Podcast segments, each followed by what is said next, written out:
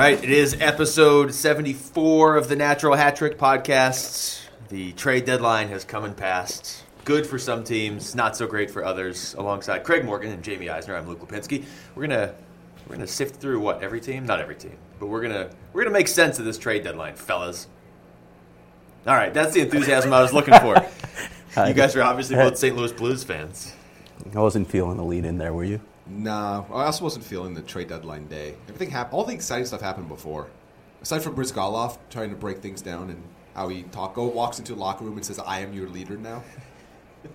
I did see him suggest that everybody took their shirts off on the uh, trade deadline panel, which was interesting. Um, let me ask you this then, Uh, kind of along the lines of what Jaime just said. Is this about what you guys expected? Because we get to about 20 minutes before 1 o'clock Arizona time, so 3 o'clock uh, Eastern time, and all the analysts on TV are talking about how there's just no trades this year and it's a shock. I feel like they say that every year. Do they not? I feel like they say it every year too, but we have different reasons for why it didn't go down the way people anticipated every year. Doesn't it seem like that? Well, I Yes. mean, the cap is always an issue. Of course, it should be an issue, but this year it was the expansion draft, which kind of confused me because we knew going into this it was going to be a rental market anyway. So if you're bringing a rental player back, they don't factor into the expansion draft. So uh, Uh, I'm a little confused. I'm going to try and sort this out a little later today by talking to some people because I really don't have a handle on that yet. Well, three months ago, we were hearing how because of the expansion draft, that's going to cause a lot more movement at trade deadline day. And That's now- right. We were hearing that too. Yeah. That's right. Now it's the That opposite. was the opposite. Yeah. Okay. And, and so much happened beforehand. I mean, we knew about a couple days out. I mean, Craig, you canceled your your Coyotes trip because of, of the Martin Hanzal trade. I mean, everything just seems to now happen a few days beforehand. Nobody's waiting to the deadline anymore. Because what was it like three or four years ago? We had that crazy deadline day where like five or six star players got traded. It felt like it was rapid fire. The last few years, just not much. Yeah, I guess let's start with the Hanzal trade since it was was here. Uh, and as it turns out, that was the trade that brought the most back, I believe, of any player, and that includes Kevin Shattenkirk, who we'll get to shortly. Oops. But specifically on the Hanzal trade, Craig, I- I'm going to let you dive into this. I'll just I'll, I'll start off with with this point on it. It went down on Sunday night right before the Coyotes game. Uh, I mean, I know the players on the, the ice didn't necessarily love the timing right before the game, but you have to make the trade when you can. In terms of trade timing leading up to the actual draft, or uh, not the draft, the trade deadline, I thought that was probably the best time. Don't wait till the very last second because there is a certain point where the market starts to come back the other way. Well, the, maybe. I, I think there are a lot of people actually out there that would tell you, executives especially, that you do wait until the end because it's going to drive the price up. And I think there's some criticism of John Chayka out there because he didn't wait. Is when you look at Minnesota's situation, by the way, when the mumps hit, they might have been a little bit more desperate two days later, and that's hindsight. You can't predict things like that, but there are a lot of people that believe you wait until the last minute because you can drive the price up. People start getting desperate. That aside, because I don't, I don't think we really have proof one way or the other of that. Well, wait, well, hold on. What do you think is last minute? Are you saying like 10 minutes before the deadline, or are you saying like Tuesday night? Tuesday night or Wednesday, even even Wednesday morning. Okay. But that aside, when you when you look at what they got, it in the form of three draft picks, obviously, and a guy who's basically going to be a minor league player to help their struggling AHL franchise. You got three draft picks. That's a pretty good haul, but John Chayka said all along that they needed to stop stockpiling draft picks. They they wanted to get an established player, a, a prospect at least in this deal, and then they didn't go go out and do it. Now maybe they didn't get those offers. Maybe he should have driven a harder bargain and made sure he got that offer. But to me, this I, I don't think they got enough for Martin Hanzal. I think they should have made sure they got at least one prospect. You can't just keep pushing your future out if you're the Coyotes. This fan base has been waiting a long time, and now you've told them, okay, wait a little longer. Our, one of the most sought after prospe- or, uh, players at the trade deadline was Martin Hanzal, so you figured you could get something, at least something immediate for him. They didn't do that. So now we have to wait not only for the draft picks to come along, but then for those players to develop. Well, uh, just to play devil's advocate, my first thought was you're moving those picks or some of those picks or you're packaging them or maybe you're keeping those picks and you're moving other picks you have. This gives you flexibility, which obviously it gives you flexibility and it gives you options. But like you said, at a certain point, and Jaime has said this as well, you need to cash in on those options. And and I'm you know, John Chayka has only been the GM for eight months, so he gets lumped in with the previous regime. Correct. But to Yeah. me, this summer is huge. If we go through the summer and the Coyotes don't add a big player or package some of these picks for, you know, a player back in a trade, I'm- I'm not talking like Ovechkin, but you have to make moves for guys because if you start to look at the Coyotes roster a couple years down the line, or even next year, they've got a lot of holes filled in terms of roster spots that are going to be playing consistently. But they have a need on right defense or up the middle or right wing, and those need to be filled with established NHL guys now. And I'm assuming some of these picks are going to be used to do that. Hundred percent agree. Go ahead, But they have to actually do it, though. Yeah, Yes. I mean, cheap plug to a story I wrote on right after the, the Martin Hanzal trade, where asset management is going to be key. That is going to determine the Coyotes' future fate here. If you're able to package some of these picks for a first pairing defenseman, for a center, or i i whether it's in the offseason or midseason next year, if you're able to get the pieces that you need, then it, it makes sense. But if you're not, right now all they are is lottery tickets. And Yeah. you know, Luke, if I asked you right now, if I have a ten dollar bill in my wallet, would you take that right now, or would you take the scratcher ticket that you could get anything from zero to fifty? I probably. I mean, I, I I'm hungry. I would take the ten dollar bill. Okay, I, I, mean, so wait. uh, at some point I you like have to take a, a tangible No, asset don't, and add them to your team. And you know, for the Coyotes, you know, we've talked a lot about how much they have a lot of talent on the wings, particularly left wing more so. They have they have stars on the left side of their defense, but there's still major holes they have to fill. And right now, right now, today, they go into next season with Strome, Dvorak, Richardson, Dauphin, or Martinook if they stays at center. That Right. that's your starting four down the middle. I- Who, who's going to go up against Jonathan Toews every night? Yeah, I'm- I'm- Kopitar? But that's the extreme, though. Again, No, it's, it's, it's not necessarily the extreme. If they don't if they don't sign somebody that's a top six center, that is what they go into next Yeah, season. and there's not a lot of options out there. Well, so yeah, that's my thing. I mean, you weren't going to be able to trade Hanzal for No. the top six center. So this is, No. if you're trying to do that, this is the best way to do it. To me, the grade on the Coyotes is incomplete. agreed. this- Completely agree there. But I will say this: in terms of value for what they got, even if it's not exactly what they needed yet, Martin Hanzal, what they got for him, I would give them an A because they got the uh, the most possible. We're joined. Uh, are we joined now by Carolyn? We are. I think Carolyn Wilke's Hey, calling yeah. in. Hey, Carolyn, how you doing? I'm doing well. How are you? Doing good. We're just uh, we just got through the Coyotes trades, and we're going to. Uh, Were we through? I think we were just getting started. got through the Actually, it Hanzal sounded like it. We're dissecting the Martin Hanzal trade right now. So if you have any thoughts on the Martin Hanzal deal and, and how that somehow got the Coyotes more than Kevin Shattenkirk got St. Louis, feel free to uh, jump in on that. Uh, I really liked the deal. I really did. Do you um, think- just mainly based on value, right? Yeah, I think. Um, uh, I know you were you were upset a little bit with the fact that the Coyotes didn't get any prospects back in that deal, but I think the idea was that Minnesota never would have done the deal if they had to give up a prospect. Um, and so knowing that that was off the table, that that Chayka did a really good job getting high over getting overpaid for what he did. Uh, See, I, I, I get that, but to me, then then you move on. You go to someone else, or you try and drive a harder bargain. Maybe that's what Minnesota's saying that they're not going to do it. But as you get closer and closer to that deadline, you get more desperate to get that player that puts you over the top, especially when Why you're pushing for a cup. Pay more for Hanzal in a prospect situation. I mean, first and foremost, the, the Wild were really the biggest ones looking for a center who could play top six. That that was their real goal.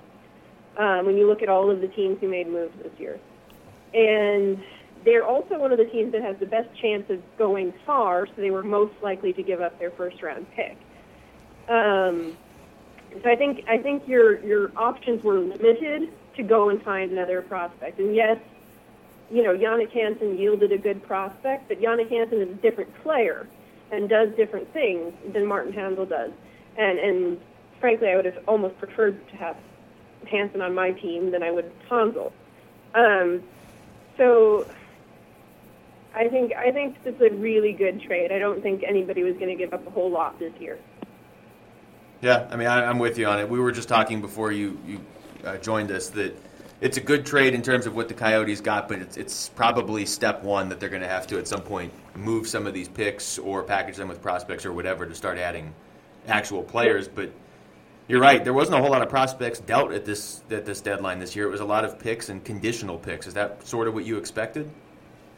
Um, and, you know, it was a little bit quieter than I think we all expected. Um, but it, sounds like guys are extremely, extremely cautious right now because of the expansion draft, and it doesn't sound like anybody's very comfortable with the idea of the expansion draft and where their situation is.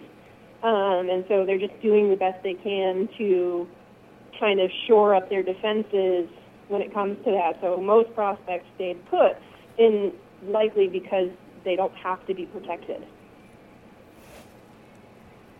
Yeah, I mean, we can just go round and round on this. I, I, I'm, again, I'm of the belief that the Coyotes should have gotten a prospect for Martin Hanzal. I don't, I don't know what more to say than that. That you know, you talk to NHL execs, and I, I think there was a sort of a mixed review, but there were plenty of executives out there saying, yeah, they were really surprised. In fact, I think the Minnesota Wild were surprised that a prospect didn't come back for Martin Hanzal, that they settled for this deal, to be perfectly frank. Yeah, I mean, particularly with the way Chayka talked about it, uh, and how they wanted a prospect to come back in that deal. And you look at some of the only other like big name, big name you can you, you can put in quotes, but Curtis Lazar's deal to Calgary with the you know ex Coyotes uh, assistant GM Brad Treliving. You know, you wonder if even if it wasn't in the Hanzal deal, because it would have been the logistics wouldn't have made sense there. Could they have gotten something else? Could they have flipped one of those picks sooner than maybe they will to get a guy like that from from Ottawa or another team? Well, Look, and, and, as we've said, it, it, all of this it comes down to the summers. If the Coyotes are able to use these assets and acquire existing players rather than telling their fan base yet again, yeah, the future's two, three years down the line, then that's okay. If they are able to parlay those picks into something existing, fine. But right now, I think there's a lot of frustration from this fan base because they're sick of being told that the future is two, three years away, and that and that's a valid concern. Look, you, you've got a franchise that's struggling to survive here in this market, and they keep telling people, they keep making promises about the future, and that that timeline keeps getting moved out farther and farther. Yeah, I hear that. I just I don't know what you can reasonably expect to get in terms of an actual player that for a rental that has 26 points on the season at the time. I mean, Hanzal's he was the yeah. best forward out there, but I don't, I don't know. We'll, we'll see into the summer. How do you flip it over? How do you feel about Minnesota? Almost everybody I've heard nationally thinks they overpaid, but most of them feel like it was worth it for them to overpay because they're close. Do you feel that way, Carolyn? Um, I definitely think there was no reason for them not to at this point in time. Um, I agree with kind of the idea of don't give up a prospect, but do what you can with that first rounder. Um, yes, this draft isn't as deep as, as some others, so there's a little bit less. Then again, Minnesota has a good chance of getting out at least to the Western Conference final. So why not, right? They're going to draft late. Their first rounder isn't going to end up being, you know, a super high pick. They're not probably going to miss out on some of the best names in the draft. So they're, if you're going to give up a good for, a first round pick, this is a good year to do it. Um, but yeah, they definitely overpaid. They definitely overpaid. And I don't really even necessarily agree that they needed another veteran C. Um, that it's apparently like been kind of the running theme of, of Minnesota for the last couple of years. Um, that's why they brought in Eric Staal. Um, and, you know, Staal has worked out really well for them. But really the big change is that they have a new coach. And he's been doing extremely well with the roster they have already. So I'm a little bit surprised that they decided that to, to spend big on one final piece. Let's um, let, us move on to Kevin Shattenkirk. I feel like that's the elephant in the room. Yeah, the, the, the big trade. We we've talked about this on this show now. It feels like for at least since the summer. It feels like it's been forever. When was St. Louis going to finally realize they can't keep him, or what are they going to do with him? And Craig's fear all along was they were going to hold on to him for too long and then basically get nothing. And it kind of feels like that's what happened. I, I mean, Washington has to just be head over heels for the fact that they got Shattenkirk, kept him away from the Rangers and Penguins, and didn't have to give up anything tangible for him. Yeah. I mean, I, I considered this the best trade of the deadline, or the big winner. The Capitals are the big winners of the deadline. Um, Shattenkirk is, is, I'm really high on him. I really like his game, and um, the fact that they didn't have to give up a really good prospect, like, and the Blues, you know, they say, oh, Sanford was had to be part of the deal. Sanford had to be part of the deal, but eh, I mean, maybe he'll be, you know, a decent third liner at some right. point. But you know, I'm not seeing the real excitement about him that I would over somebody if they had like really worked hard to get Jakub Vrana from the Caps. Like the first thing we heard about him is that he's a big he's a big guy. Okay, so nice. I feel like you can draft those. right. I, I don't know what St. Louis. I mean, I, I guess the the bigger storyline here, other than the fact that I know the Capitals choked in the playoffs last year, being a relative term. I mean, they played the Penguins pretty close, but they had the best team during the regular season last year. They're better now this year. Yeah. But if you flip it over to St. Louis, it feels like the Blues kind of waved the white flag, whereas LA, who's not even in the top eight, made moves like they were a playoff team. So are we just assuming the Kings are going to jump the Blues? And I guess the bigger question is, are the Blues just assuming the Kings are going to jump the Blues? I don't think that's the case at all. I think if anybody's going to fall out of playoff contention, it's the Flames. Um, Could not agree I more. mean, statistically, the Blues are still okay, and really the Blues' big issue was was goaltending, and Jake Allen has really rebounded recently. So I think you can kind of say, you know, they can probably make it regardless. Um, but and the Kings are still kind of the Kings. And the problem with the Kings is they've just not gotten anybody to score goals. Um, whereas you got both St. Louis and Los Angeles have games in hand on Calgary. Calgary has randomly been on a five-game winning streak, but they're really not very good. Um, and I just don't trust them to hold on to the end of the season. I could be very wrong, but but you know I just don't trust Calgary to make the playoffs. Well- Spe- speaking of the Flames, can we talk about the fact that Brad Treliving doesn't have a contract going into next season? Does anybody find this odd that the general manager of that team doesn't have he a made contract? more moves I liked too at the deadline this year. I guess that means I wouldn't have a contract if I was a GM. I don't know. It, it, it is very strange, and I'm obviously not going to talk about it at, at- in Calgary until the end of the season at this point. But hold on, one, one more thought on the Blues, though. I mean, you're right. They're right there. They're a point ahead of LA. They're still very much in this. But if you're the Blues and you're that close, at this point, why not just hold on to Shattenkirk? Um, honestly, because I don't, I don't. Honestly, I don't know. Okay. Uh, I We're all think uh, I think he wanted out. I think they kind of saw the writing on the wall. No one's. Re- I, they got kind of. I think they got a little gun shy because they didn't move him over the summer too. You know what I mean? Like I think they're they're a little in shock from that and just wanted to fix that mistake the best they possibly could. Um, and I also don't think they know exactly what levers they need to pull to be a dominant team.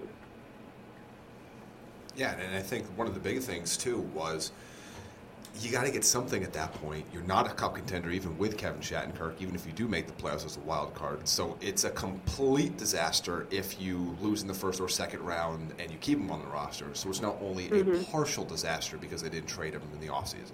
But see, that to me, that, that goes back to you know, to what Craig was saying with Hanzal. I mean, the Coyotes again, if they didn't get exactly what they need, they still got better than what most of the market was was giving out at the trade deadline. But with St. Louis, if they're gonna be a playoff team, if they hold on to Shattenkirk, I think they could have pushed harder and said, "Look, you give us this or this or this, or we're just gonna keep them." They had more leverage. The Coyotes could never say, "Oh, we'll just keep Hanzal," and, and that's. This this isn't even about the Coyotes. I just don't understand why St. Louis didn't hold out for more. I feel like they gave Yeah, Kevin no, I- away. I think I think the I think the Caps really uh, swindled them. I, I mean, I think they just got straight swindled. So I, I don't get it either. I think it's a great deal for for Washington. I mean, it's not an awful deal for St. Louis, but it's not great. And um, but I, do, I really don't think that there was. I, I think they had to move him. I don't. I think in their minds they were trying to make up for past sins and clearly the team hadn't been dominant with him, so you might as well try and get something for him and at least get the playoff berth. I'm really curious how ownership is going to view Doug Armstrong now. Now, I was talking to Jeremy Rutherford about this the other day from the St. Louis Post Dispatch, who covers the team, obviously. And at least publicly, the ownership is telling them they feel like Armstrong did everything he could. But you have to look back at that summer, like you were mentioning earlier, Carolyn, and wonder if if they did take enough steps. He ha- he should have foreseen the situation that they were in yesterday or a couple days ago, actually, and known that he was going to get less return for him now than he would have then. They, they should have made they moved should have moved heaven and earth to get him moved last summer when they had more options. Mm-hmm. And the other thing that recently has really kind of uh, made me kind of step back from the Blues as a good management team is I don't get the Patrick Berglund extension. I really don't. Uh, the money is a bit high. It's not like over the moon high, but it's a bit high. And the five years is a lot to give to somebody who really is at best kind of a second liner sometimes. And so either what they're expecting is him to be a part of the future in St. Louis, which is, again, kind of a lot to expect from somebody who's sometimes the second liner, or they're expecting that they can get one or two good years out of him and then move him fairly easily, which again I think is going to be a little bit more difficult than they, they anticipate. Uh, Carolyn, looking at some of the other teams around the league, Montreal's a, a a club that stands out to me because they made a lot of moves, but I don't feel like they addressed any of their needs. I, I don't. I, I don't They got know- tougher, Luke. They got Yeah, tougher. I mean, Grittier. you don't need to make trades for that. They've got Carey Price. They're in, I would say, the easiest division to navigate through the first uh, playoff round or two. But I don't know. In your mind, did you like what they did at the at the trade deadline? Um, their choices don't make a whole lot of sense to me, um, and not because I think they were all bad. Um, I am actually a huge fan of Jordie Benn. So when he uh, Homer. Got traded from the Stars, I was like, "This is an excellent depth add um, to their defense." And um, they added another defenseman I like as well, Brandon Davidson, um, and I'm a big fan of his. Is another defense, you know, depth defenseman, good puck mover, and that's what Bergevin has been saying he wanted: good puck movers on defense. Um, but then they added all of these kind of fourth liners, and for a team that's had issues scoring recently, that doesn't seem to address any of it. And as, as um, Franklin Steele wrote actually on FanRag, he, he he was like, it just seems like that they they have decided that they can't outskill some of the other teams they will meet in the East, so they're just going to try and beat them, literally, beat them. Yep. Well, I guess If that's you can't beat them, beat them up. yeah. Yeah. Yeah, it's like they. Yeah, I don't know. I, I we'll figure out Montreal, I guess, in a little bit. Caroline, I know you got to go, so we'll just. Anybody else have a last question? I have one if we want to throw it at her. Fire away. Are the Penguins ever going to trade Marc Andre Fleury, or are they just losing Matt oh. Murray for free? Oh gosh. They're It's, going to trade it's, going to feel like therapy as much as anything, right? Mark it down You, you, wait, you said they are going to trade Fleury. on June 17th. Okay, wow, That's the day before the expansion deadline. a specific date. All You feel better? Uh, no, I, I, I will feel better on June 18th if that what happens. on earth is the return going to be? Is this going to be like a, who like a cares? Deal where they actually Penguins actually give something up with Fleury to get somebody to take Fleury? I mean, they have You know no what could happen? They could accidentally trade with Tampa Bay again, and I do mean kind of accidentally. That was one of the best trades of the deadline. That there. The Philadelphia via Tampa to Pittsburgh trade. Yep. Yeah, I mean, I enjoyed that. I like I like that Philadelphia and Pittsburgh have to have a buffer between them before they can make Yeah. a trade. also, like the three teams get to pay Mark Streit. All right, Carolyn Wilke, the uh, editor here at, at FanRag Sports Hockey. Carolyn, thanks for the time. We know you got to go, but we uh, we appreciate your insight. Thanks for having me on. Thanks, Carolyn. Well, we mentioned Montreal there. Uh, you know, it, it feels like somebody sent Marc Bergevin to get his car repaired, and he got a really nice paint job, but his car's not running yet. Like he did all the hmm. little like We need to make more analogies on the show between you and I. we do. We need to just have a separate analogy Lottery podcast. tickets, lunch, car paint. Isn't that what it feels like though? It feels like he he did all the peripheral things, but he didn't address a major need. It's it's yeah, it's odd to me. It, it's like an old school mentality. I don't think makes a lot of sense anymore. So, one of the players that was rumored to be going to Montreal, at least uh, on, on TSN's coverage for the, the final two hours of trade deadline day, was uh, Radim Vrbata, who ultimately goes nowhere, which, as I found on Twitter, is very polarizing. Like, some people love the fact that the Coyotes kept him, and some people think that you have to get something for a guy if he's a free agent you're out of the playoffs. Also, We're- if you took a shot every time they pronounced his name incorrectly, you'd Oh, be geez. dead. Oh, that was brutal. Are we the only people that pronounce it even remotely correctly? Yeah. we, well, we know well, we we don't had pronounce it correctly. lesson. I mean, we had him on the show, so we know how to actually pronounce Personal his name. But from it sounds really strange if you just say Radim Radim Vrbata. Vrbata Yeah. every time, right? I mean, that, that seems It's not out of Radim character. Vrbata, but or whatever they said everybody- on. Ra- That's the on Don Maloney pronunciation, Radim Vrbata. That's it, right there, to a T. Everybody on TV that isn't a Coyotes broadcaster calls him Radim Vrbata. He must just shake his head and be like, whatever, I'll just continue my 10 game Yeah, point streak. it's like the Tobias, or was it Ryder? Toby Ryder. At least For that's so much. sort of spelled kind of Ryder-ish. Yeah. I don't know, whatever. You know, you'd think, you know, Kind of like Mark Streit. Yes. Yeah, yeah there you go. So we're going to get back to Streit in a second because that was the only beacon of light in my otherwise dark trade deadline day. uh, with Rabada, he came out and said afterwards he's happy that he's here. Um, I mean, To no one's surprise. Yeah, he's always happy that Right. he's here. I mean, he, he flat out said the other night, Tippett knows how to use me. Yeah. You'll give me a dollar to play here? Okay.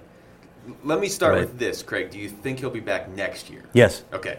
That to me is then it's a win for the He should be. It makes perfect sense for everybody involved. All they have to do is offer him a contract. Now, now, I, I, I might say he, he might want a no trade or a, a no move. At I think that's fair. Or like a two-year deal I kind of think that's fair for him at this point. He said, said the last few days were really stressful for him. It, w- it was very odd to go through all that after Marty got traded, and then obviously when he was on the ice yesterday for practice Yeah. in Buffalo, and people were live tweeting his every movement, and he was completely aware of it too. It was so bizarre. He said. It, it, it's I, look. We all we've all talked to him. You know him pretty well. I mean, I've, I've known him for a couple of years right now, just from covering the Coyotes. So it, it doesn't shock the three of us that he wanted to stay. But nationally, if you just saw a player that was on the team with the second worst record in hockey, and if he was going to get traded, it was going to be to Chicago or Boston or Montreal. It was going to be to a Cup contender for him to then kind of come out afterwards relieved that he didn't get dealt. So it seems a little unique. He did say, you know, he, the first thing he did after he found out and that, you know, that text message that Dave Tippett sent and Jim Playfair, he showed it to him in the locker room. The first thing he did was call his wife, and there was some relief. But he did say, I, I think my wife probably would have supported me if it had been to a team that was truly a contender for the cup. Yeah. And that might have been fun, but ultimately, you know, you're leaving three kids behind. We all know how little he likes change. he really likes to get settled into his life, and he loves it here. now, right? Yeah, he loves it here. So, not that surprising to me. Now, I had one NHL source tell me that what the Coyotes were asking was for either a second round draft pick or a prospect, a, a high prospect that had been drafted in the first or second round. If that's true, and they didn't get offered that, I'm I'm both a little surprised and also I don't have any problem that the Coyotes didn't trade him for a third round pick because. Do you, do you really need another third round pick? Yeah, I mean- you know, you, you- there. I know there there was one person in particular that gave a shout out to both of us on Twitter yesterday, saying that it was an utter failure that they didn't trade him for anything. But he's your leading scorer. He's impacting the locker room. We've seen that, and you have a shortage of veterans around to show your young guys the way. That's an underrated part of this game. So why not keep him if all you're getting offered is a third round draft pick? That's the biggest thing is is the fact that he's impacting the locker room. I mean, I'm I'm hoping they re-sign him, and if they do, then it makes the decision to hold on to him that much better. But you know, even even if he just retired at the end of the year or something, this is still two more months of him being around Christian Dvorak and whoever else wants to pick his brain for insight. But we know Christian Dvorak is, and it's it's paying off. And look, to your point, you need to have some vets in the locker room. I I know it sounds silly to say these these remaining games this season matter for the Coyotes in terms of how successful they are because they're not going to make the playoffs.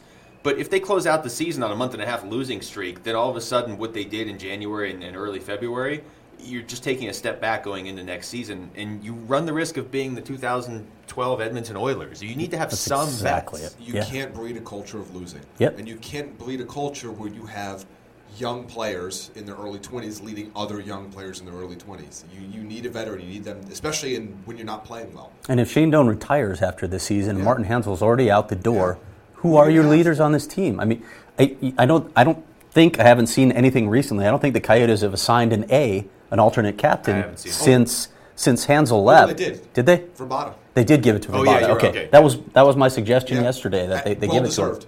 Yep, absolutely. Yeah, he's really taken on more of a leadership role this year than even in years past, and it just. I I don't know. It just it makes a a lot of sense if if you're getting offered a first round pick, then obviously you run that risk and you say, okay, you know, we'll- we'll do it. But if you're not getting exactly what you want, in this case, as you both said, do you need another third round pick? At a certain point, what are you doing with all of them? Is that is the guy in the third round that's going to be a bit of a lottery ticket Right. worth more than the, the yeah, development you're is, getting out is of the that really two even an asset? Are you acquiring an asset? Not much. What, what, I mean, you don't get much in return for that. Anyway, Yeah. we talked about this if, on the last few shows. If you weren't, yeah, if you took down a first round pick, that's a problem. But otherwise, but you didn't. What, what else? You know, it's better to have him on the team for those reasons. And there's also the human element too. You, you know, you know, you know his situation where he wants to be, where his wife wants him to still be here around around his kids. You got him at a, on a sweet deal anyway for this season because you're not going to have to pay any of those playoff bonuses because for obvious reasons. Yeah. Keep him around. There, there's no downside to keeping him around. Oh, by the way, he leads the team in scoring by a ton. He's on a 10 game point streak, Oh. and he plays right wing. And if you're trying, yeah, and if you're trying to develop Yeah. these young centers, they need to play with other people that can play. That's a great Are you guys surprised that they didn't get a better offer for him?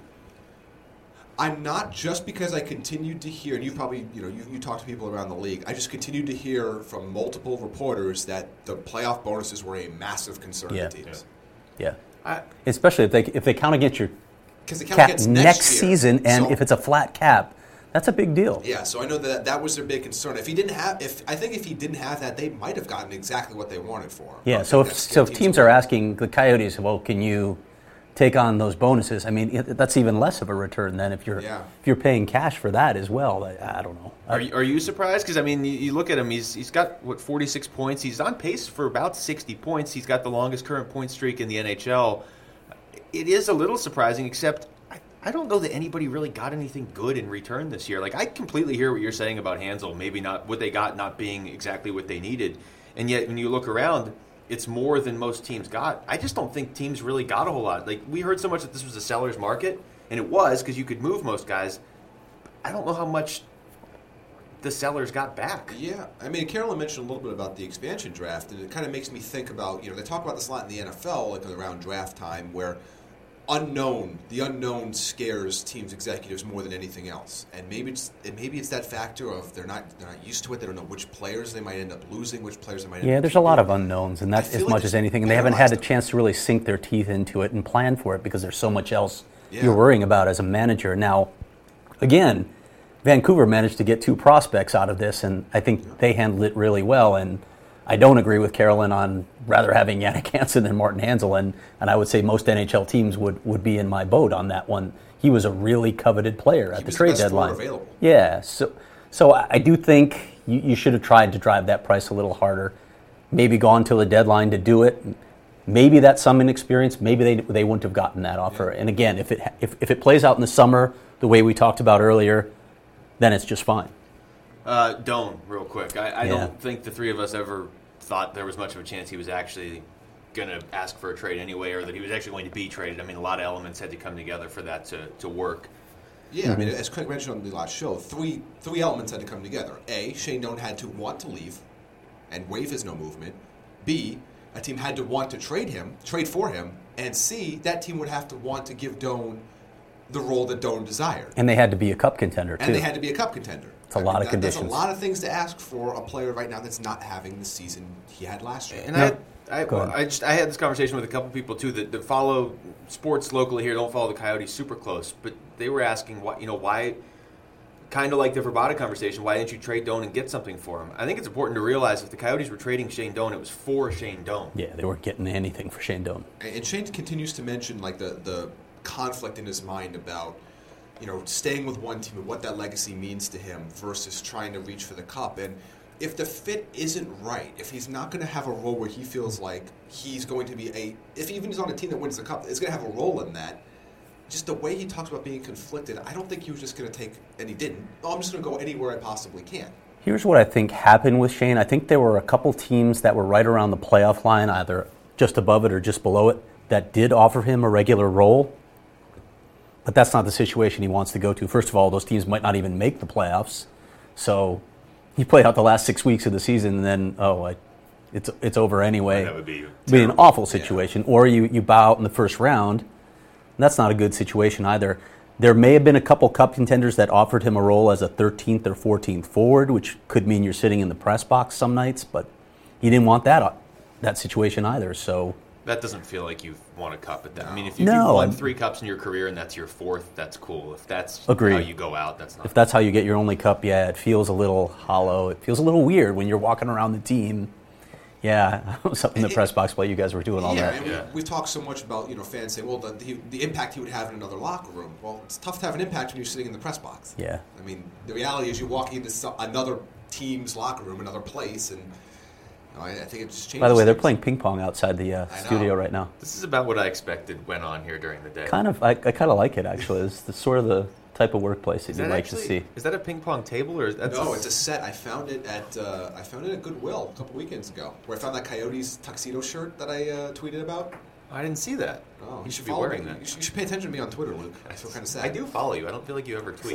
It's a, it's a more difficult version of ping pong because the table's so The much table smaller. round. The This is table's like smaller. It's got rounded edges. And Very the net's stylish high. too. All right. You know? It's kind of a dead table. Ball doesn't bounce as well. As I do takes ten times used the show, I'm, gonna pull I'm guessing everybody can hear the ping pong ball bouncing out there well, too. Now that I pointed it out, now- so yeah, now it's just okay. gonna rattle around in everybody's head. Uh, I want to get to two teams. We got a lot more teams to get to, but the two teams that I think we're sort of in the same boat that made subtle moves that didn't make anything that's, that's earth shattering, but they addressed needs. Pittsburgh and Chicago both. Uh, Chicago did what they do. They go out and they get former Yeah. players that they know they can get the most out of.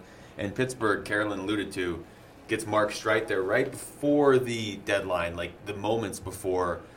I mean, their top four defensemen are all hurt. Some are playing now, but It's that time of year for Pittsburgh, huh? those are, yeah, It's, time of it's year when Crystal. Tang's hurt. It, it really, I mean, I don't want to get too deep in that, but we've talked about this before. What, what a, a, a, a relatively healthy Pittsburgh squad would have done over this span of years in the Crosby era. If they could have We'll ever never know. been even remotely healthy for long stretches of time. I, Need a new training staff. you need Kris Letang on the ice. You Yeah. can Yeah, they got, they got other rid of the guy that didn't know Crosby had a broken neck, right? They- yeah, and then they can't won a cup right? after that. So Okay. there you go. Uh, thoughts on Pittsburgh and Chicago and what they did, Craig? Why don't you start with Chicago? Because I know I- you. And a shout out to Chris Hine for on the show last week bringing up Johnny Oduya. Calling Johnny Oduya, yeah. Uh, I mean, great, great situation for them. They're, they're going to pair him with Niklas Hjalmarsson again. They're going to be the shutdown pair. That frees up Brent Seabrook and Duncan Keith to not play against other teams' top talent and do what they do best. He knows the system. He knows Nick. They play well together. It's it's a good situation. It's a really good situation. They've really move. bolstered their blue line.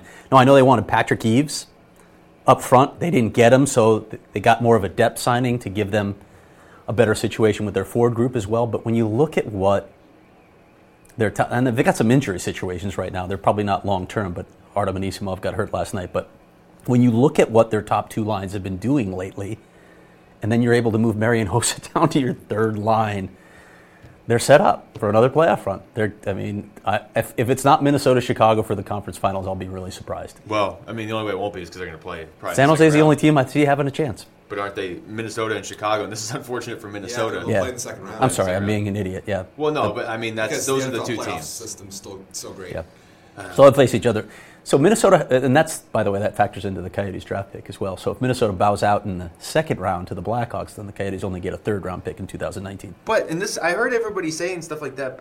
It makes the first round pick this year a lot higher if Minnesota loses early. Like I know that we're all supposed to be polling for the Wild because it makes that pick in two years a second or a third rounder. Yeah. But if Minnesota goes to the conference finals this year, that first rounder this year is like the 28th pick. Whereas if they bow out in the first round somehow, that's like the 17th pick, isn't Yeah. it?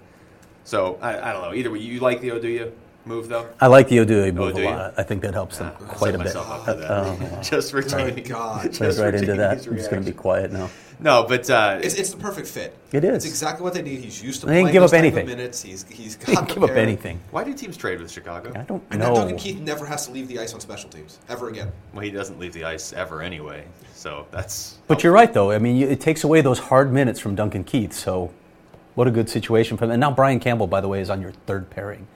Did you want So, more help up front, or were you fine? I, with I mean, I, I think they could have added. Uh, there was a point where I thought they have to find someone to play with Jonathan Toews, but I They mean, have. now with Nick Schmaltz and Richard Panik playing, the, or Panic, he's back to Panic now, right? I can't keep track. He keeps switching the other back and forth. Yeah. But with those two playing the way they're playing right now, I mean, Nick Schmaltz is just ridiculous lately. Guys like Richard Panic are why announcers can't get Radim Vrbata's name right because you have guys like Panic and Zach Parisi or Zach Parise that switch their name back and forth, and then people Yeah. just bow out. I mean, if you, if, yeah, you just get an accent and just move it around like Amar'e Stoudemire. He never changed the pronunciation of his name. It's just the accent just kept a little moving. apostrophe. Yeah, Richard Yeah, at one point it was apostrophe Nick. At one point it was an accent. Yeah, there you go. Richard Panic. Uh, Pittsburgh getting Mark Streit. Sort of. I mean, he's never played for the Penguins before, but that's they would. They ended up getting Streit and From uh, Philadelphia? Ron Hainsey. Yeah. Via Tampa Bay. Tampa officially just stepped in as the middleman. Yeah. I saw What the was, your, tweet. what was your favorite strike moment in Tampa Bay? Uh, I mean, what would have been my favorite moment is if he got on a plane to go to Tampa Bay and then had to go right back to Pennsylvania. I mean, I, I know this is not quite, but that, that felt like a three-team deal that wasn't actually a three-team deal. Because why else would Tampa Bay need Mark Streit? I saw it listed on, on one website as a three team deal, even though you're I right. felt like, hey, we, we have to, for ca- especially with the four points. You think the Flyers were in on the three-team deal? Yes. I, I Aware just, of it? I love the I just- I just- notion. I- the way that the way that went down and the way the percentages were, that felt like that was a very specific deal to make sure that certain teams had certain percentages of the salary to make it work for the cap. Hmm. I just Okay. like the notion Which is that fine, you're those two do can't make a trade because they can't get Can't, along. can't do it directly. No. They- Somebody like their older brother has to step in. In this case, Tampa. You tell the Flyers that, yeah. That's about what it was. Uh, L.A. is a team that A team that needed to get faster, so they got Jarome Iginla, who's playing on the first And they have two tonight. starting goalies. That's true. Jonathan Quick must not be as healthy as we think, right? Or they don't trust him. I mean, trust him with to stay healthy. I mean. well, Yeah. or they. I mean, they didn't give up anything for Ben Bishop No, either. So that's a bit, Peter Budaj had a Also, nice year so- for them, but yeah. it's better year than Ben Bishop was having. yeah, that's true. Um, But, But- again, they didn't give up much. They weren't, you know, Budaj's a fr- pending free agent. you'll take your chances with if Quick goes down with Bishop. But I just I thought the Kings. I'm not inspired by this this Kopitar Gaborik again the line they're rolling out there tonight. Aside from Kopitar, I'm not, I'm not inspired by that. I great. think they, they can go up and down the ice with the top teams in the West. 2007, that line wins you a cup. This one 2008. 88 too. It's gonna be weird looking. Yeah, it's like Eric Lindros playing for the Kings. There's not a lot of number 88. I mean, I get it. I mean, they, they gave up. oh, They might literally give up nothing. The way the conditions of that pick works, they might have literally got him for nothing. But I just don't think that was the perfect fit. I, I don't look. I don't hate adding Iginla. That's fine, but Did you say they could go up and down the ice? With, Could not. Yeah, I said I don't see how they could with Like, wait, what? almost any of the no no they how they could. But you need to add you need to add another player. Iginla can't be your your move. Like Iginla can be, hey, we got this guy. We think that he's obviously hungry. He'll be rejuvenated. He's going to play on our third line a little bit. Maybe he finds some second power play unit time near the net. And then we also added Ready ah. Vrbata or something. Right. But instead, you, you just added. And I, I thought it was interesting that LA was one of the more active teams when they're not in the playoffs. And they acted like they I mean, were I mean, when Jess, they- Jesse Spector wrote an article for us today on FanRag Sports about we should care more about this again, deal. I just, I just don't. Well, what, what was the angle? Why should we care You know, more? this is a future Hall of Famer. He still has some production left. He might not be the perfect fit, but he's not. I mean, they again, they might have given him nothing for him. I just, I just think that they could have gone out and gotten a better, uh, got a little bit faster. Yeah, that's It's the only not- problem I have with like this. So if you want to add a Ginla, fine, to the bottom six Yeah. somewhere, find a role for him. But what'd you do to push yourself over the playoff line? yeah, I don't think they're, I don't think they're any better now than they were before the deadline. yes, exactly. but they didn't give up anything. True, but shouldn't you be? True? So they trying- basically didn't do anything. But, but, but we, yeah, Kind didn't, we yeah. didn't give up anything, and we didn't You get tried- anything. it's like a TV okay. show But about you nothing. get Bishop because you want to make Yeah. a somewhat should of do a that. run, right? I mean, that's Yeah. why you get got Bishop. Yeah, no. Look, I, I I hear what you're saying. I guess I guess that their angle would be we're out of the playoffs at the moment, so we we shook things up a little bit to see if it helps us. But if it doesn't, it's not like we broke the bank or whatever. Yeah. I think that's uh, I think Finish Daryl Sutter just wanted to hang out with Jarome Iginla for a little Yeah. while. that's fair. Yeah, they're talking about the connect. How long has it been? Was it been ten years since Sutter coached again? How long? Is it? It's been a long time. Almost 10, not quite. When did he leave there? 08, 09? Yeah, it was. It's been pretty close to ten years. It's a long time. Uh, Colorado. I would have again. I know it's playing fancy GM here, but conditional second for Vrbata versus conditional fourth for Iginla. or just Conditional conditional. on making the playoffs, whatever the, the same conditions they have for Iginla. I mean, Yeah, that seems like a trade that would have worked. I mean, conditional picks were, were in vogue for everybody. If you give especially for a shot. Again, if that's if that was indeed the price, if that one Yeah, I source mean, is you don't correct. I, I can't be certain of that. But if that was the price, yeah, I'm a little surprised. 06 was the last oh time. 06, so Because God, got it's been 11 years. Because Sutter got fired.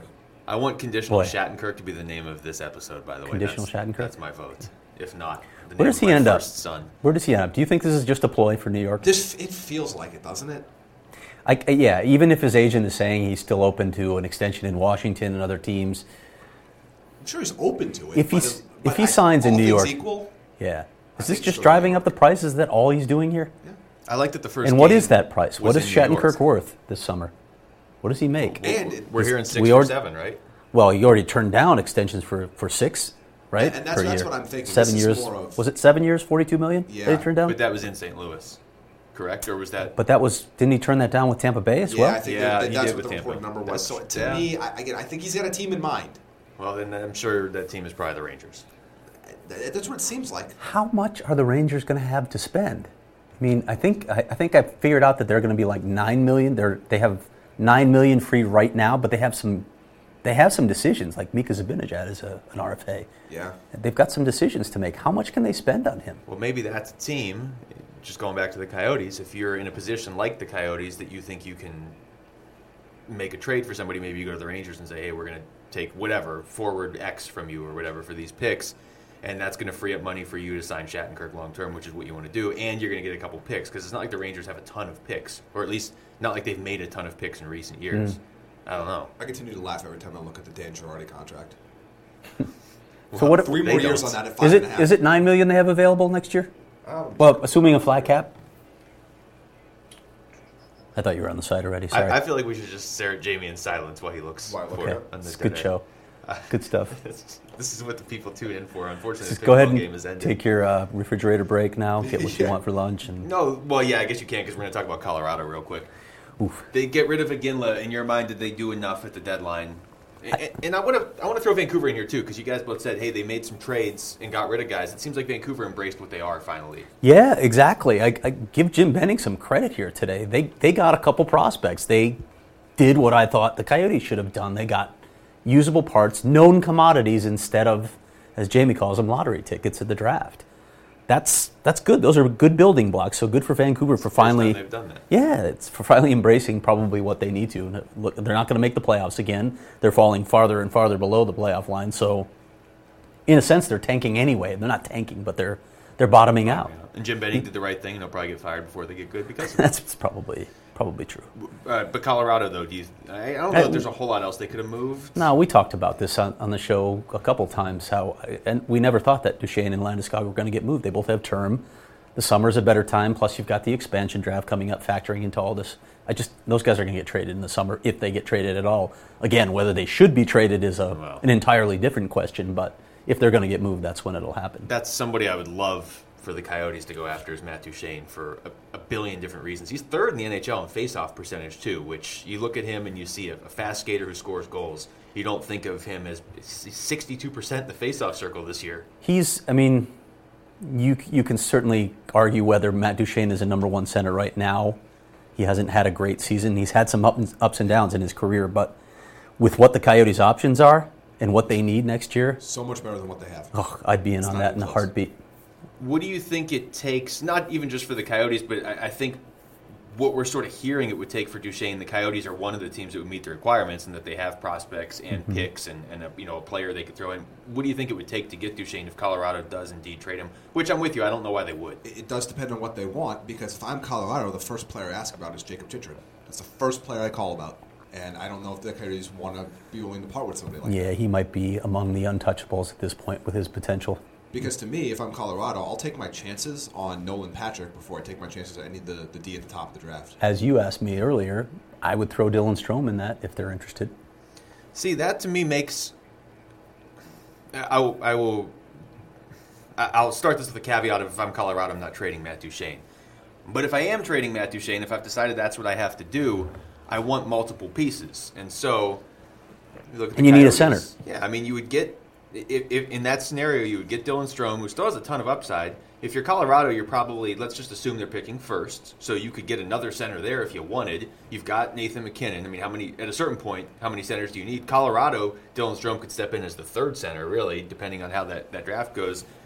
And I don't think the Coyotes are giving up Chychrun, but maybe there's a, a defensive prospect, and maybe you know the Coyotes have two first round picks hmm. now. As I, as I said, wouldn't it be funny if Kyle Wood went back to the Avs?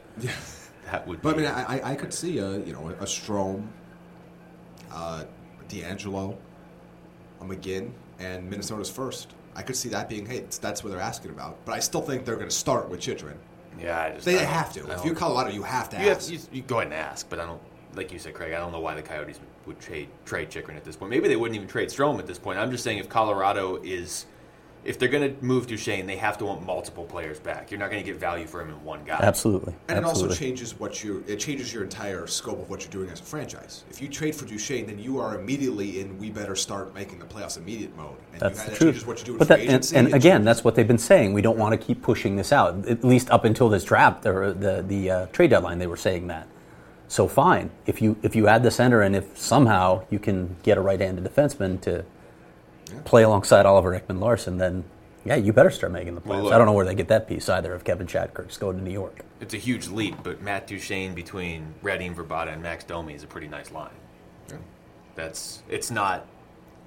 You know, it, it's not Panarin and Isamov Kane, but it's a pretty nice line. Try to. Do you think Duchene's the kind of po- guy that even would, would pair well with Vrbata? Is No, he see, the- I think he pairs well with. I, I like the Domi connection there, but I don't necessarily think. Well, he would- you I think you would, you would split guys there. I just don't Yeah. know what other definitive right wings. I guess because I don't, I don't Duclair, necessarily know want you put Duchene out there against the the Kopitars of the world. Yeah, that's fair.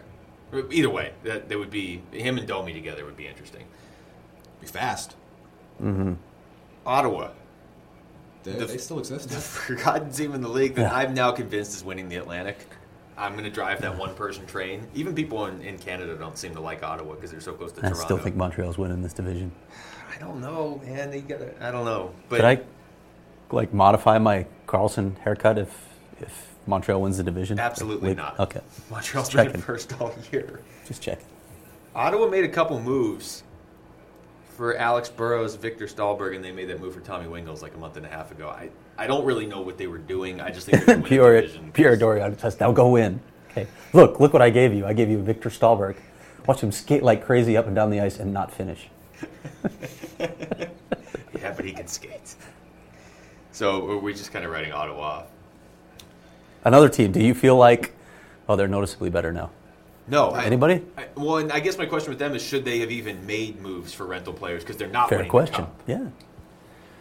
I'm not sure they're getting out of the first round. Probably not. Also, it's not like they're a lot to make the playoffs either. No, they're not. They're only four points up on on Florida right now.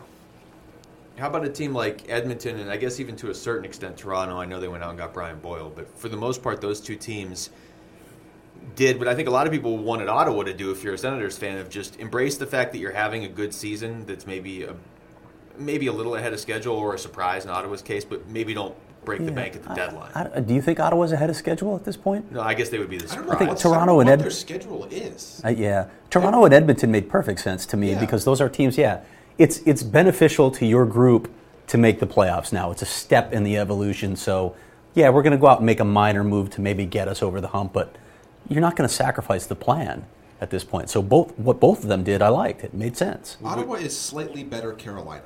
Would you have preferred? That is all they are right now. I I guess the I shouldn't have lumped them in with Toronto and Edmonton, other than to simply say Toronto and Edmonton just sort of said we're going to stay on our course. Would you have preferred Ottawa did that too, even though none of us knows what that course is? I don't know what that course is because, like, I mean, I made the, the Carolina joke there, but it's the combination of they have some veterans, they have some young guys. They're not a cup contender. I don't look at them as a cup contender in three to five years. Uh, They're just there. Yeah, that's that is the sad truth about the Senators. When you look at their key pieces, They're, they're those aren't there. pieces that are carrying you to the cup. I think they're it's a not wild happening. card contender for uh, several years, but that's that's about as far as I'll go. How about the flip side? Here's two teams that I don't know if they did enough. You guys can chime in on this. Anaheim got Patrick Eaves, really didn't do anything else. And did I miss Nashville? Did they make any moves? Uh, That's a team that has been playing pretty decent hockey Uh, lately. they got uh, Parent out, didn't they? Yeah, Pierre. Okay, Garant, but I mean, we're not going to look back at the end of the Stanley Cup and be like, "Oh, it's a good thing they got Parenteau. That got them past Chicago in round one and took." I mean, them all. Anaheim needed scoring more than anything, right? Yeah. So maybe maybe Eaves was a good addition to them, but you know they've uh, when when you look at in terms of potential to win the cup, I mean, I'm not even sure Anaheim's a cup contender now, but if if they are, that window's closing really fast. So if you wanted to go for it, it would seem like you need to go for it right now, and it certainly doesn't feel like they did. But they, you know, they're in a, a tough situation too because their their greatest asset is their you know, their glut of defensemen. But when you factor in the expansion draft, teams taking on one of those defensemen now have to protect one of those defensemen. So you sacrifice something else in order to do it. So that Yeah, all they- comes they into the equation. be- they might be in that eight skater category, Yeah, and that's going to lose somebody in the forward core. yeah. Couple other teams here: Columbus, San Jose, and the Rangers. Do you feel like any those guys? I think at least internally feel like they are cup contenders, and they probably all should feel that way. I guess Columbus maybe. I mean, they have no experience winning playoff series, but they're having a good year. But I put them in like with Toronto and Edmonton and that just stay the course here. Oh, really? Okay, Okay. stay the stay the course here. They're still a really young team. With when you look, I mean, the, what they've done this season is remarkable, but they're still a, a really young core. So don't blow up the plan right now. Stay the course. Um, who are the other teams you mentioned? well, the Rangers and San Jose I'm obviously are. obviously, name? I threw like. Jamie, I'm Okay. Jamie. You've been wrong all these episodes. Gosh, We just didn't have the heart that. to tell you. It's like Milan Mahalik.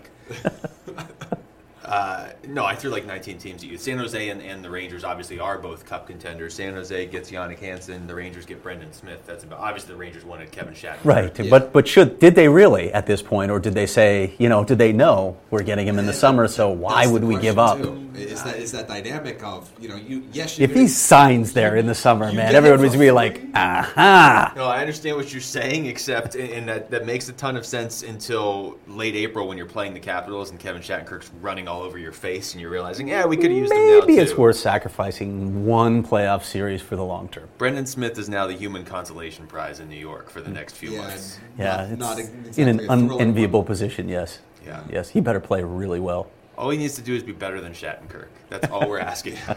With no big deal. Not nearly as strong. of In San Jose, I mean, I- I'm again, fine with what they have. they got faster too. Like they needed Yeah. more speed, but They really need they, they just need depth long term. yeah, That Boedker signing gets worse and worse every day. yeah. I mean, not that we didn't all see it coming because we believe we said it every time. Not to that. something Ex- I didn't see it coming to this extent. I I didn't think he wasn't going to He do hasn't- he- anything. He's been in the league for eight years and hasn't been a goal scorer. Like it's, Right. not, it's not happening. And when you think about the situations that the Coyotes put him in to try and push him to that next level, I mean, he he got every imaginable opportunity here. He was running the power play for them for a while, Yeah. and that was, by the way, a disaster. When he was was a- running the point. yeah, it was a turnover play. machine. Yeah, that wasn't. Yeah. that wasn't ideal. No. that, that was a dark few weeks at the start of really was last year or the year before. When Uh, was that last year? it feels like God, was it might have been last ago. year. Yeah. I think it was. Uh, no, look, I didn't expect the guy to go score 30 goals a season, but he has a hat trick this year and he has six goals. So It- uh, yeah, uh, seven total, seven goals, twenty point sixty one games. I think what was worth the was it four and a half million or whatever he's- uh, he's making. for multiple years. What was interesting to me is teams like San Jose, Chicago, Pittsburgh, teams that are already right there, did make moves. They didn't just sleep through the deadline, but they weren't necessarily huge, big name moves. But then, what was also interesting is the biggest name to move went to the team with the best record in the NHL. Yeah, that. So we agree if Washington doesn't do it this year, they're never doing it. I think they should just sell the team and move it Yeah, because it's never going to win in Washington if they don't win this year. Put another, put another team in Arizona. yeah. Just to see what happens north Anywhere. of the border. I mean, They- all yeah. the fans are just jumping off after this year anyway. They- they have jumping to. off something. They have to at least. They do. They have up. to win They- it I this mean, year. they Can you have to. imagine if they don't win it? And, and you look at their cap situation, by the way, with all the free agents they have and all the decisions they have to make in this offseason. This feels like if, if any team needs to be all in, and I hate that expression, by the way, But- but, if anybody's going to be all in, it's them. And I know so much luck goes into a Stanley Cup final Yes. run, but it's it's tough to look at the roster and the production that they got last year and this year and say, no, we can improve on that. Mm-hmm. I, I just I don't see it. I think it's remarkable that they. I'll cross sports here for a second, which is what Jamie usually does. But It's my gimmick. here in Arizona, we all saw the Arizona Cardinals go to the conference finals or conference final last year and conference championship. I need to like fully cross over between the sports if I'm going to do it. It's a and, slow transition. And, and then this year, slow transition like the Rangers getting out of their zone with Brendan Smith instead of Kevin Shattenkirk. Okay. Uh, back in hockey. and then you know start this year and, and want to already be in the conference championship and not ever be able to get back there, which is what I think is going to happen to the Atlanta Falcons next year. I give Washington a ton of credit to once again have the best record in the in the NHL, and it's not even really close right now. But you're right. If they don't do it again this year, if they don't at least make it to the Cup this year, I don't know how you keep coming back from that. It would be unbelievably remarkable to end the Alex Ovechkin era, whenever that era ends, without a cup. I would, Without even a cup final berth. Yeah. Not even getting to the I cup remember we were talking about how disappointing it would be if Crosby only got one. yeah, if Ovechkin doesn't even get there, and the Ovechkin era is going to end next year at the Olympics. And by the way, leaves, it's, right? it's a really tough year to get there. Yeah. yeah, in the East. Now, I mean, they're going to get a they're going to get a good first round draw, right? They're going to play the second wild card They're going team. to play Toronto, right? As as we sit As here. yeah, Could- Toronto I'm not sure Toronto's going to make the playoffs. By the way, yeah, or Florida. Or Florida or Tampa. Tampa would be the worst draw. can you imagine if they With the drew Tampa Stamkos, but and and a red hot Tampa because Tampa would have to be hot to be there. And then Tampa gets. Huh. I mean, I, don't, I, I wouldn't pick Tampa in that series, but boy, If I'm Washington, I'd be like, really, that, that's not the matchup. really, couldn't we have the Islanders? Stamkos comes back in early April, plays for like two weeks, just gets rolling. That's that would be the most capital thing ever to, to have happen. Didn't we earn the Islanders Yeah, with what we did this season? Uh, we need to ask Jamie about a couple of his favorite things. You ready? Okay. Boston Bruins are on a roll. How do you feel about the Bruins? Uh, they're, they're there. Cup Fine. favorites, the Eastern Conference favorites. Yeah, yeah. That's uh, from the same. I think there's some SAP who has all the playoff predictions wrong every year. It's not difficult to have all the predictions wrong. Where are the, where are the Bruins going to end up here? They're going to. I think they're going to jump over Ottawa. They're going to be in second. So they're going to have home ice in the first round against Ottawa. against Ottawa. So they'll advance they'll- to the second round and then And then they'll play Montreal. just get on a roll and go all the way to the Cup Finals. They do have an interest, and whoever comes out of the Atlantic has a, a very simple path to the Eastern Conference Final, at least. If you're in the top three there, you're you're feeling like your chances Yeah. are pretty good. Maybe not so much if you're Ottawa, but No, Boston and Montreal a have to be thinking if we can get into the top three, we can get to the conference final. Also, if I would rather be, I'd rather be two. Of course, Montreal Yes. owns Boston in the playoffs, but By the way, and the number two spot Yeah. to in, Atla- in the Atlantic, the number two spot's the one you want. Yes, Yeah. it is, absolutely. You want to play the Rangers in the I don't want to play the Rangers, Rangers or Blue Jackets or Penguins in round one. Yeah, you could easily play the Penguins in the first True. round, too. true. Thomas Vanek to Florida. I know that I buried the lead here, and this is where we should have started. See, that's what. See, I'm, I'm saying a couple people were saying, "Hey, that's that, that really Shrug. jumped out at me." Shrug emoji, And I, like- that that's how I felt. Why? You used a verbal emoji on the show. I Didn't you almost used to be Thomas Vanek? chai out. That's okay. It's a thing. It was a nothing move to me too. Thomas Vanek emoji. Cool. Uh, a couple other thoughts I had here. Okay. Four or five Canadian teams are going to make the playoffs. Yeah. That's alarming. After zero made it last year. Any of them that you take serious as a could make it to the Stanley Cup? Montreal because they have an easy path and they have Carey Price. If Carey Price needs to get hot for almost exactly two weeks Okay. in the Eastern Conference Final, but I, I don't. Other than them, that's probably about Yeah, it. Yeah, that's the only team I think has a shot, but I don't think they have a shot either. Even after adding Steve Ott, you don't think that puts them Yeah, over the top? you know what? That really is going to put They them are over the top. tougher. Uh, you guys touched on Tampa, but I, I still like that team. And you're about the only two that don't make fun of me for liking their chances of They have the so much playoffs. talent. They've got a When you look at the teams they have to jump, you who do you have to jump? You have to jump the Islanders. They're all to- jumpable. Yeah, they're They're, They're three, three points, points out. back. Yeah. They're three points back for the playoff spot. Yep. And Toronto, the Islanders, and Florida are the only ones above them. Mm-hmm. Like it's not impossible. Philadelphia is going to and to how far how, how far clear is Ottawa of, of Not Toronto? that, nobody's Not that, that clear. far. I mean, Yeah, even it's Montreal's not six that points. clear. There's so many teams Six that still feel like they're in in the mix That's a here. decent There's gap. what four teams out of it in the East now. Yeah. Yeah. Buffalo down. I mean, I mean Yeah. Philadelphia's still in the conversation, but I'd say Buffalo. I mean, I guess Buffalo's technically sick, but I'd say Probably Buffalo not. down is. Buffalo's You, lost ca- you four can't. in a row, too. Yeah, you can't go losing at Colorado and at Arizona and still consider yourself in the You playoff don't, race. you don't lose your way up the playoff No, ladder. you, you don't lose that road trip. So let's say Buffalo, Detroit, New Jersey, Carolina are out in the East. Let's. I think we can safely rule all of them out. The next one that's on the fringe is Philadelphia. At a certain point, shouldn't that team be better? No, because I don't see why they should be. If their superstar player is not a superstar anymore, they have no depth. Their defensive core is poor, and their goaltending sucks. But other than that, they're great. Don't, don't sugarcoat it, James. But I, I'll but say again, I, really like, I don't. I, everyone keeps saying, "Well, Philly should be better." Why? Well- Why should they be better? Couturier is not the player people think he is. Brayden Schenn's not the player people think he is. Wayne Simmonds Drew is better Peak- than everybody thinks he is. Wayne Simmonds is phenomenal, but that's one winger. You know, Vorch, Voracek up and down. Yeah, they're Giroux two is big. not the superstar he was three, Yeah, four the years two big ago. time He's players are not doing again. it. Yep. I don't like anybody on their defensive core. Peter Nobody, Laviolette? not even Gostisbehere. Yeah, what happened to Not, Gostisbehere not this anymore. Yeah. What about Provorov? You like Provorov? Uh, It's a couple years, but I mean, right now, I'm talking about for this season. Okay. But they, you know, should they be better? No, they shouldn't. this I'm- is what they should be. I'm saying better should be like at least making the playoffs. Look, I'm not a Philadelphia fan. In fact, I'm quite the opposite. But you just rattle off enough players where I feel like they should be ahead of the Well, Islanders. I'm, well, okay. The- You're, yeah, you're talking about getting the second wild card spot. That's like- pretty much what's open for Philadelphia because Well, when you look at the Metro, But they're Yeah. four points back of that. So Yeah, they're going to finish slightly over NHL 500. That's what they deserve to be. they fairly consistently miss the playoffs, though. It feels like Because they don't get better. That's true. What has this team done to make themselves better in the last three years? maybe that's what I should have said. Shouldn't they be getting better? Maybe that's They what- should be trying. I don't know what they're waiting for. It's not like they have this this core of young prospects that are just going to come up and push them over the top. It's like they got thrown off when Peter Laviolette told us all that Claude Giroux was the best player in the world a few years ago, and they just believed it, and then they just never went any Remember further when people in Pennsylvania were trying to talk about how Giroux was better than Crosby?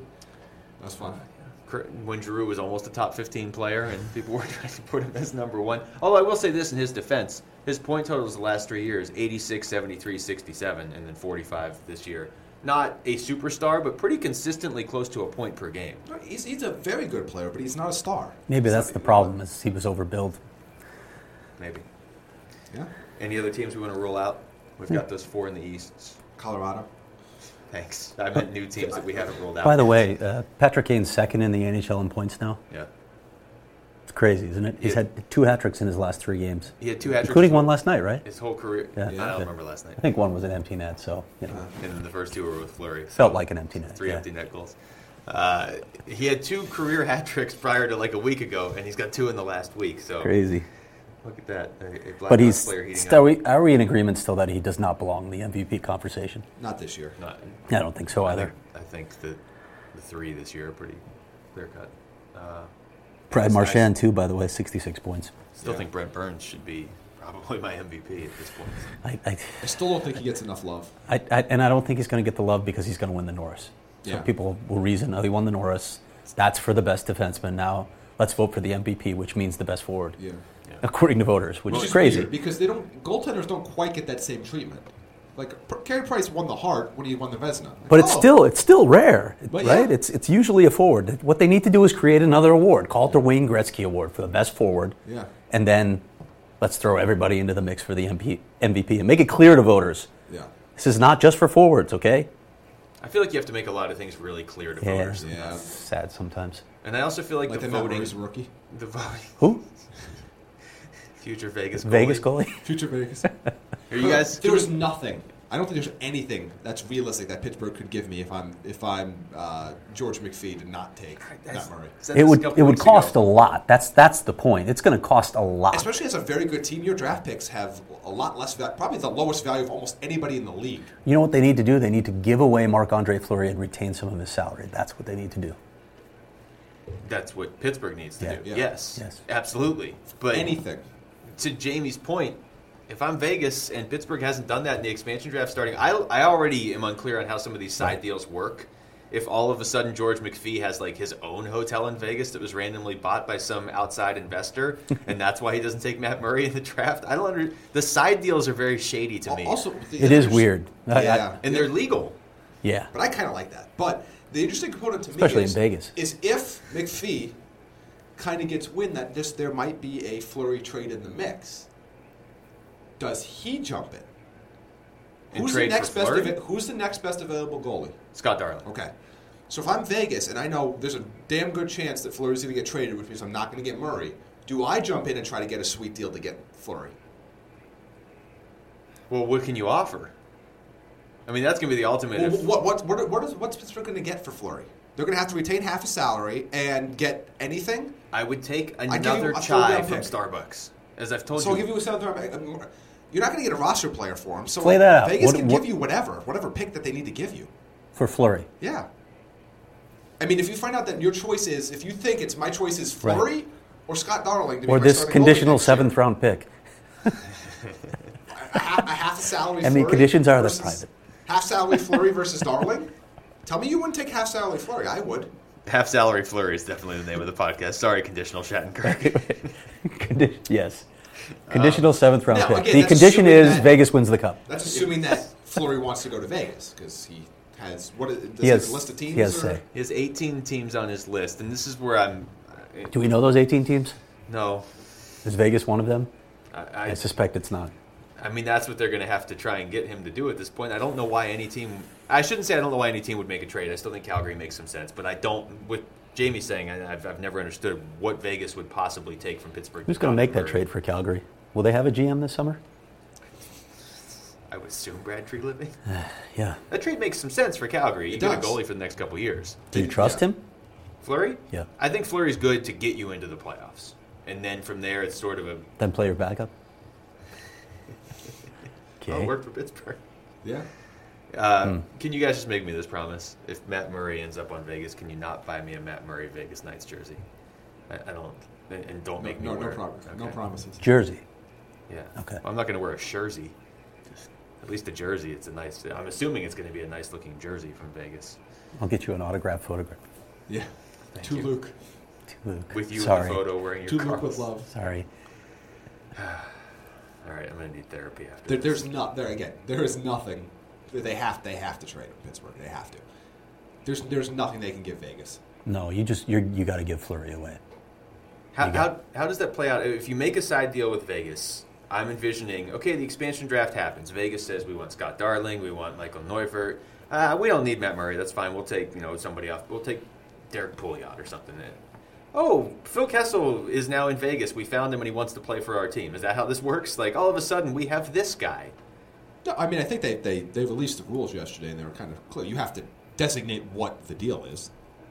So The yes, side they have to trade them Phil Kessel to keep Matt Murray. Then they will kind of that'll be known. I mean, that's Or at least obviously known by the NHL people. Maybe not Yeah, I be don't think by it's going to come to that, but But yeah, but Brian Dumoulin or something, somebody with some pretty good value. I don't There's- think you can just say, "Here's our second round pick," yeah. No, Like, no. not- No. that's not enough.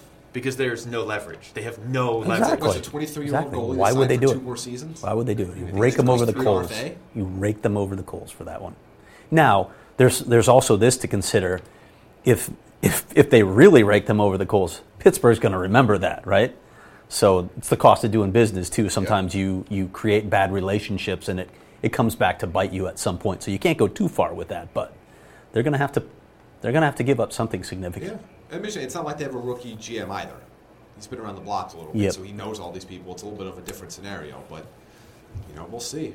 Matt Murray in his career, this is just regular season, is 32, 10, and 4. This is his career. It's not like, oh, he had that rough first year. This is counting his first year. 32, 10, and 4. Then add in the playoffs when he probably should have won the Conn Smythe or was at least one of the three finalists, and he's 22 years old. If you let him go in the expansion draft, that's one of the worst GM moves ever. Like losing Ever. Shattenkirk, Worse. Or- okay. A thousand times worse, isn't it? trading Tyler Seguin. We should do that. Worst, GM, Worst moves, Of I like that. Let's Sponsored do, by Peter Chiarelli. ever. since the le- since 2000. Let's say since 2000. Okay. And Sounds like the Lapinski's list. Well, this is going to move up to.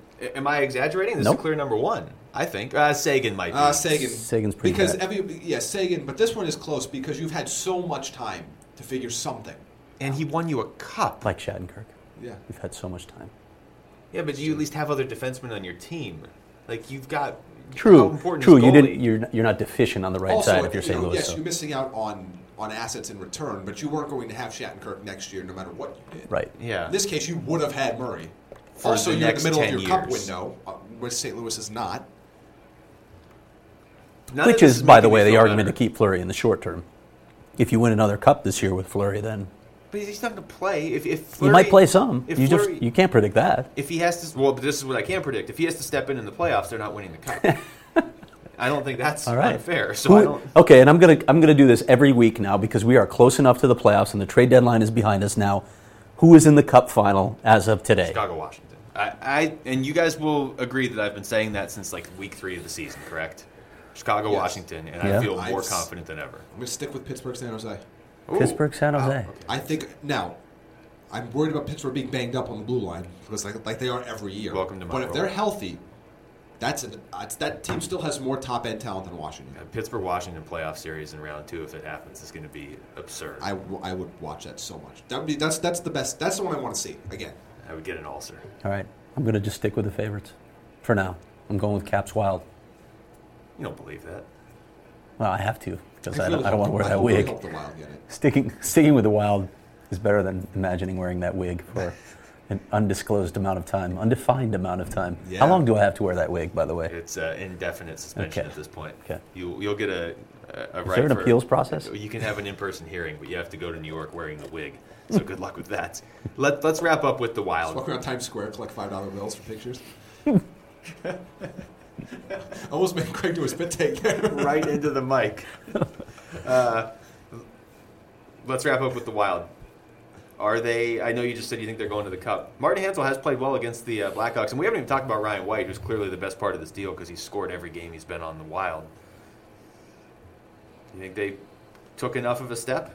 They definitely tried. I think they have the pieces. Yeah. I think they're capable of getting there. I really like that team. I love watching them play too, to be honest. They finally have a center they can match up Mm-hmm. against Toews. Now, whether he again, you're not going to shut him down, but No. if you can slow him down, Right. that's a huge that's a huge deal, especially if you have home ice. That is a big deal. Being able to, to put Hanzal out there on Toews at, at four games out of seven. And I know So, you can bring up the yeah, Joe I- thing, but What what do those matchups look like with the Wild and the Blackhawks, assuming they play in the second round? I'm curious which lines. I, I would guess you want Staal's line out against Anisimov then? Yeah. Take advantage of them a little bit. Yeah. Not so strong defensively that line.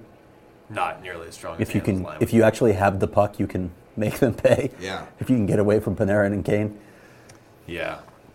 How? What does it say about the NHL playoff structure that the two Ugh. best series of The these second round is going to be the best round of the playoffs. I mean, if it plays Yeah. out the way it should, it's going to be Pittsburgh, Washington, Chicago, Minnesota in the second round. The conference finals. Those should a be, letdown. yeah, those should be the conference final. You know, if, if Both. both those teams win, if all four of those teams win, they should meet in the Now, conference. if San Jose gets to the Western Conference final, I'm okay with that too. I think they're a Yeah. legitimate enough team. And, and I'm that's, okay with that's them. their big advantage right now is that they're going to run through whether it's Edmonton or Anaheim or maybe LA. I'm just I'm going to feel a little cheated if Minnesota and Chicago beat each other up and Chicago stumbles through and plays Edmonton, and then Pittsburgh and Washington beat each other up and the winner plays Ottawa. That to me is going to we be a have an little. Edmonton Ottawa Stanley Cup. Is that what you're saying? Uh, then I would The feel world more than a little cheated.